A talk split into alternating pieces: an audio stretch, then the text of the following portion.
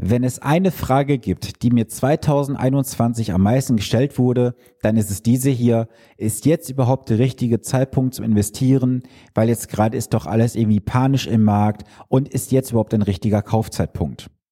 Ich könnte mir jetzt die Arbeit ganz einfach machen und sagen, der beste Moment zum Investieren ist immer jetzt und damit wäre die Podcast-Episode vorbei. Doch so einfach mache ich es mir nicht.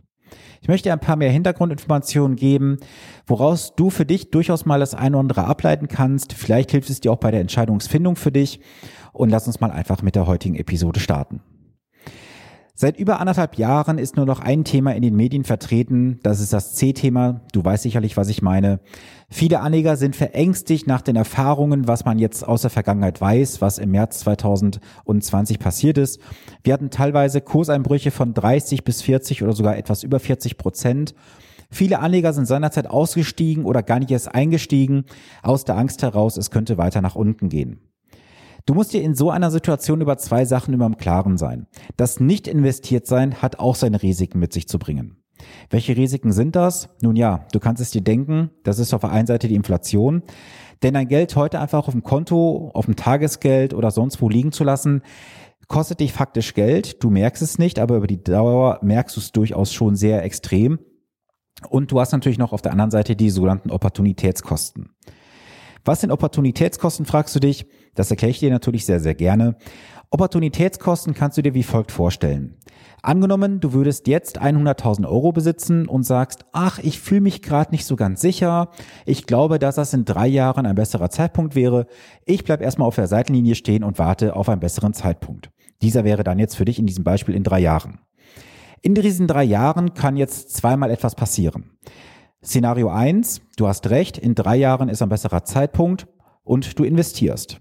Wobei mal ganz ehrlich, Hand aufs Herz, angenommen, wir würden dann eine Kurskorrektur von 30, 40, 50 Prozent sehen. Ich behaupte mal einfach, du würdest dir dermaßen in die Hose scheißen. Sorry, wenn ich so ehrlich und in, direkt in der Wortwahl bin.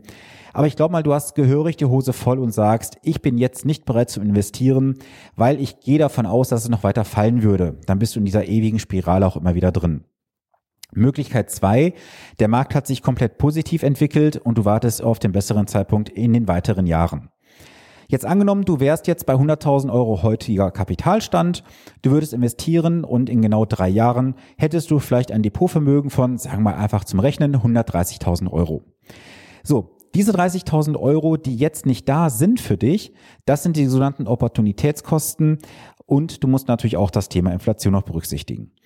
Was jetzt die logische Konsequenz daraus wäre, du müsstest, wenn du jetzt weiter investieren würdest zu einem gewissen Zeitpunkt, also ich sage mal jetzt einfach den Ruhestandsbeginn zum Beispiel, musst du ein höheres Risiko eingehen, um diese 30.000 Euro zu kompensieren oder du musst vorne mehr investieren, um dann am Ende aufs gleiche Kapital zu kommen. Das ist ein rein mathematischer Effekt. Das ist das eine Thema. Das andere Thema ist, dass wir immer wieder davon, ja, von den Medien irgendwo auch angeleitet werden, zu überlegen, naja, ist das jetzt überhaupt richtig? Wir haben immer wieder Höchststände bei jeglichen Indizes, ob das jetzt im DAX ist, beim S&P 500, beim Nasdaq oder wo auch immer. Und ich kann dir sagen, das ist für dich nicht maßgeblich der Dinge.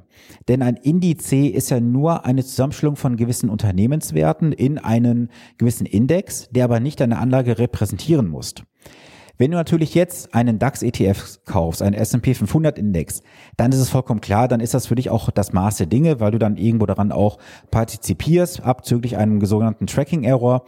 Aber nichtsdestotrotz, wenn du breit gestreut weltweit investiert bist, dann sind diese ganzen Indizes für dich wirklich scheißegal und Schall und Rauch, ehrlich gesagt. Denn das sehe ich auch bei meiner persönlichen Strategie, mit der ich fahre, dass wenn die Märkte nach oben gehen, geht es bei mir auch nach oben, gehen die Märkte nach unten, fallen sie bei mir in der Regel nicht ganz so stark. Das hat nämlich durchaus einige Gründe. Welcher Grund kann das sein? Ich möchte gerne ein Beispiel dazu nennen. Und zwar, wenn du jetzt hier mal den MSCI World anschaust zum Beispiel, das ist ja so das Pendant, wo jeder meint, investieren zu müssen, ohne mal hinter die Fassade zu blicken. Aber dazu gibt's ja auch bereits einige Podcast-Episoden hier bei mir. Schau da gerne mal rein. So, der MSCI World hat ja entsprechende Werte drin. Ich glaube, da ist aktuell Apple oder Microsoft irgendwo der größte Wert. Ich schaue mal ganz kurz nach während der Aufnahme hier. Lass mich mal ganz kurz gucken. Ich schaue jetzt einfach mal in den MSCI World von iShares rein und zwar, wo habe ich ihn? Ah, es dauert ein Sekündchen, da habe ich ihn. So, wenn ich das mal reinschaue, Der größte Wert hier ist Apple mit 4,08 Prozent. So, und ich kann Ihnen sagen, dass Apple in meiner Strategie mit rund zwei Prozent gewichtet ist. Das heißt, hier haben wir natürlich ein ganz anderes ähm, Werteverhältnis von den Tech-Unternehmen, auch wenn ich jetzt schaue, Microsoft, Amazon, Tesla, Alphabet, also Google, ist mir, mir deutlich untergewichtet oder weniger gewichtet als es hier im MSCI World. Und das musst du halt für dich auch berücksichtigen. Das heißt also, sollte der MSCI World jetzt mal ein bisschen Husten bekommen und am Tag mal fünf, sechs Prozent verlieren, ist das bei mir in meiner Strategie nicht unbedingt das Stand der Dinge, ist nicht der Stand Dinge, so rum besser gesagt. So. Und ich kann natürlich jetzt auch dir noch viele andere Dinge an die Hand geben. Für mich ist nur wichtig, dass du für dich einfach mal reflektierst und mal fragst, was hast du jetzt in diesem Jahr konkret für dich mitnehmen können, wenn du bereits investiert bist oder wenn du nicht investiert warst, warum warst du nicht investiert? Du hättest ja auch durchaus mal für dich den Nutzen ähm, oder die Chance nutzen können, besser gesagt, dass du mit einem Teil deines Geldes investierst. Weißt du, ich habe jetzt auch in der vorletzten Woche mit einem Ehepaar ein Beratungsgespräch gehabt. Wir sind jetzt in die Umsetzung gegangen und die haben mir dann auch erzählt, dass sie schon seit über einem Jahr investieren wollten, aber irgendwie nicht so richtig in die Gänge gekommen sind, weil so viele Gedanken durch den Kopf gegangen sind. Du musst diese ganzen Gedanken für dich einfach mal aus dem Kopf rausschmeißen und einfach mal anfangen. Denn du wirst sowieso nie den besten Zeitpunkt finden. Schau mal, wenn du jetzt in den denkbar schlechtesten Tag investieren würdest, also am Höchststand, dann ist es doch nicht gegeben, dass du am Tiefstand, also am denkbar schlechtesten Tag verkaufen würdest. Wenn du das schaffen solltest, dann solltest du lieber mal Lotto spielen, weil da ist die Chance, dass du gewinnst, deutlich höher, wie jetzt hier beispielsweise in einer entsprechenden Strategie. So, ähm, ich möchte mal gerade eines machen, ähm, während wir hier unterwegs sind. Ich nehme jetzt mal einfach mal zum Beispiel, um dir mal ähm, eine Sache noch mitzugeben für die heutige Podcast-Episode. Ich nehme jetzt mal einfach hier zwei Strategien, mit denen ich persönlich arbeite. Lass mal ganz kurz gucken. So, da haben wir's. Also ich nehme jetzt mal einfach hier ein Portfolio mit 100% Aktienquote, um das auch mit dem MSCI World vergleichen zu können. Und da haben wir's. So, wenn wir jetzt mal hier die Sachen gegenüberstellen. Das ist nämlich ganz interessant, das auch mal zu sehen, wie sich sowas entwickelt hätte in den letzten Jahren. Wenn wir jetzt mal den MSCI World daneben setzen, lass mal ganz kurz gucken. Ich nehme jetzt mal hier bewusst den MSCI All Country Worlds Index, also den ähm, nettogewichteten, dann sehen wir hier, dass wir über die Zeit natürlich eine entsprechende Entwicklung haben, je nachdem, wie man es betrachtet. Wäre jetzt der MSCI World mal vorne gewesen, mal wären meine Strategien vorne gewesen. Wichtig ist aber am Ende, wir können jetzt immer rückwärts gucken in die Vergangenheit und sagen, damals hätte ich mich so und so entschieden. Und deswegen möchte ich dir auch diesen Tipp geben, diese ganzen Performance Chasing oder wie man es auch nennen mag, in der Vergangenheit oder aus der Vergangenheit was für die Zukunft abzuleiten, das bringt nichts. Weil die Frage ist ja ganz klar gestellt, hättest du damals an dem Zeitpunkt, was weiß ich, dem 8.8.2016, Hättest du am 8.8.2016 diesen einen Wert oder diese eine Strategie tatsächlich gekauft unter Maßgabe aller Informationen, die damals verfügbar gewesen wären, ja oder nein? Die meisten würden sagen, ja, nach damaligen Stand werde ich es nicht gemacht, weil, Punkt, Punkt, Punkt, guckst du jetzt zurück, sagst du ja, wäre ich mal eingestiegen. Du siehst, du wirst nie die beste Strategie finden, Du wirst nie den idealen Zeitpunkt finden. Du wirst nie aus der Panik heraus den denkbar besten Zeitpunkt finden oder, ja, ich sag mal, eine Strategie auswählen können. Du musst einfach in die Umsetzung gehen und fertig. Nicht mehr und nicht weniger. Das ist nämlich das, was ich dir heute mit dieser Podcast-Episode einfach mitgeben möchte nicht zu lange warten auf irgendwelche besten Tage, auf irgendwie das nächste Trendprodukt, was da draußen kursiert, irgendwelche ähm, Antriebsstoffe wie Wasserstoff, Elektrotechnik oder weiß der Geier was. Investiere einfach. Dann bist du auf jeden Fall schon mal die Opportunitätskosten los. Du hast auf jeden Fall die Möglichkeit auch bei der Inflation, ähm, dass dein Geld nicht dementsprechend ausgesetzt ist.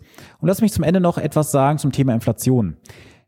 Wenn ich jetzt mal den amerikanischen Markt mir anschaue, und zwar die Einjahresrendite oder die Einjahresrealrendite vom S&P 500 Index, dann können wir sehen, beispielsweise für das Jahr 2020 haben wir eine reale Rendite von irgendwo um die 16 Prozent und Inflation liegt irgendwo bei rund anderthalb bis zwei Prozent. Das heißt also eine positive Rendite. Es gibt natürlich auch mal Jahre, wo es genau andersrum ist. Aber nichtsdestotrotz, nichtsdestotrotz können wir halt ablesen aus den US-Daten, dass äh, die Renditen seit 1991 von Jahr zu Jahr deutlich äh, geschwankt haben. Allerdings lassen sich in einigen Jahren mit schwacher Inflation auch schwache Aktienrenditen beobachten. Das ist natürlich vollkommen klar. Aber insgesamt konnten Aktienanleger in 23 der 30 Jahre, wenn wir jetzt rückwärts betrachten, eine positive Realrendite erzielen, so also auch in den ersten sechs Monaten des Jahres 2021. Das Inflationsmonster geistert draußen rum, das weiß ich. Wir merken es alle bei den Benzinpreisen, beim Diesel, beim Heizöl, beim Gas und wo auch immer. Wir müssen aber auch immer hier ein bisschen weiter zurückschauen. Es gab gewisse Effekte. Ich sage nur Senkung der Mehrwertsteuer von 19 auf 16 Prozent. Das ist das eine. Dann haben wir natürlich in vielen Bereichen auch keine Preissteigerungen gehabt, die jetzt irgendwann nachgeholt werden müssen. Auch das ist klar. Die Inflation, ja, sie ist da, sie ist auch höher als zwei Prozent. Aktuell liegen wir, glaube ich, bei 4, und ein bisschen. Ich glaube aber nicht persönlich daran, dass wir bei der Inflation von 4, 5 Prozent auf Dauer sein werden. Das werden jetzt mal gewisse Effekte sein, die vielleicht mal eins, zwei Jahre anhalten werden, vielleicht auch mal drei Jahre. Aber ich denke mal, wir werden es wieder irgendwo auf eine statistische Inflation von zwei Prozent einpendeln, real vielleicht bei drei, dreieinhalb und dann soll es das auch gewesen sein. Ja, was kannst du für dich heute aus dieser Episode mitnehmen? Erstens, fange nicht an, irgendwelche Strategien für dich aufzubauen und zu sagen, irgendwann steige ich ein. Der beste Moment, weißt du bekanntermaßen, ist immer jetzt. Punkt Nummer zwei, Panik ist immer ein guter Kaufzeitpunkt. Es gibt diesen schönen Spruch auch, wenn das Blut die Straßen lang fließt, ist ein guter Zeitpunkt, um einzusteigen. Das solltest du auf jeden Fall tun. Und du solltest auch für dich mitnehmen, dass wir hier bei jeglichen Entscheidungen finanzieller Natur entscheiden müssen, haben wir jetzt hier eher eine emotionale Situation oder ist es eine begründete Situation, wo du sagst, okay, ich habe jetzt mehr Informationen vorliegen und die sind so wasserdicht, dass du dich zu 100% darauf verlassen kannst. Und ich kann dir sagen, du kannst dich darauf nicht verlassen, weil der Markt ist, wie er ist. Zum Ende der heutigen Podcast-Episode habe ich noch ein, zwei kurze Hinweise für dich. Hinweis Nummer eins ist, ich weiß ja, dass ja viele von euch gerne auch in diesem Jahr an meinem Online-Event teilgenommen hätten, es aber aus persönlichen oder beruflichen Gründen nicht einrichten konnten. Jetzt die gute Nachricht, ich werde in der nächsten Woche bekannt geben, wann diese Online-Events 2022 stattfinden werden. Das heißt in jedem Quartal einmal. Du hast also genug Zeit, äh, dich darauf vorzubereiten, das einzuplanen. Deswegen nutzt gerne 2022 die Chance, dann am Online-Event teilzunehmen. Du bekommst dann zwei Stunden feinstes Finanzwissen, was du nicht an jeder Ecke bekommst. Und ich werde dir auch zeigen, was dir Banken, Versicherungen und Versicherungsvertreter und Makler bisher nicht erzählt haben, du aber auf jeden Fall wissen solltest. Das ist Punkt eins. Punkt zwei, ich werde auch im nächsten Jahr ein Offline-Event planen, sofern es die Umstände zulassen. Wann genau und wo es stattfinden wird, weiß ich noch nicht. Mich persönlich juckt so ein bisschen das Ausland, vielleicht sogar Dubai. Da müssen wir mal gucken. Es gibt bereits einige Interessenten, die ja mitbekommen haben, dass ich in Dubai gewesen bin. Und ja, ich hätte da richtig Bock drauf. Also wenn du sagst, grundsätzlich, ich hätte Bock auf drei, vier, fünf Tage Dubai, schön an Finanzen arbeiten, das Ganze gepaart auch mit gewissen Erlebnissen, dann äh, melde dich gerne. Ich nehme dich mit auf die Interessentenliste. Dann können wir uns da gerne mal im kurzen ähm, Dialog austauschen. So, das soll es gewesen sein. Und zum Ende noch ein kleiner letzter Hinweis. Ich werde im nächsten Jahr meine Arbeitsweise etwas ändern. Ich werde da etwas umkonzipieren. Das heißt, du hast immer noch die Möglichkeit, mit mir ein honorarfreies Erstgespräch zu buchen. Das Ganze findest du in den Show Notes verlinkt. Doch ich werde meine persönlichen Beratungspakete für nächstes Jahr überarbeiten. Da fliegt einiges raus, es kommt einiges hinzu. Es bleibt auf jeden Fall spannend und wenn du sagst, hey, ich finde zwar gut, was du machst, Sven, aber ich brauche trotzdem Unterstützung, weil ich da nicht ganz durchkomme, dann melde ich gerne jetzt noch in 2021. Dort würdest du auch noch bis Jahresende die alten Konditionen bekommen, auch wenn wir erst 2022 umsetzen würden. Das soll am Ende nochmal ein ganz kurzer Hinweis gewesen sein. Nicht, dass du mir am Ende sagst, hätte ich das gewusst, hätte ich auch 2021 noch eine Zusammenarbeit entsprechend zugesagt. So, das soll es aber jetzt für heute definitiv gewesen sein. Ich wünsche dir eine wundervolle Woche, bleibe gesund und wir hören uns am nächsten Montag wie gewohnt. Bis dann, viele Grüße, dein Sven Stopka.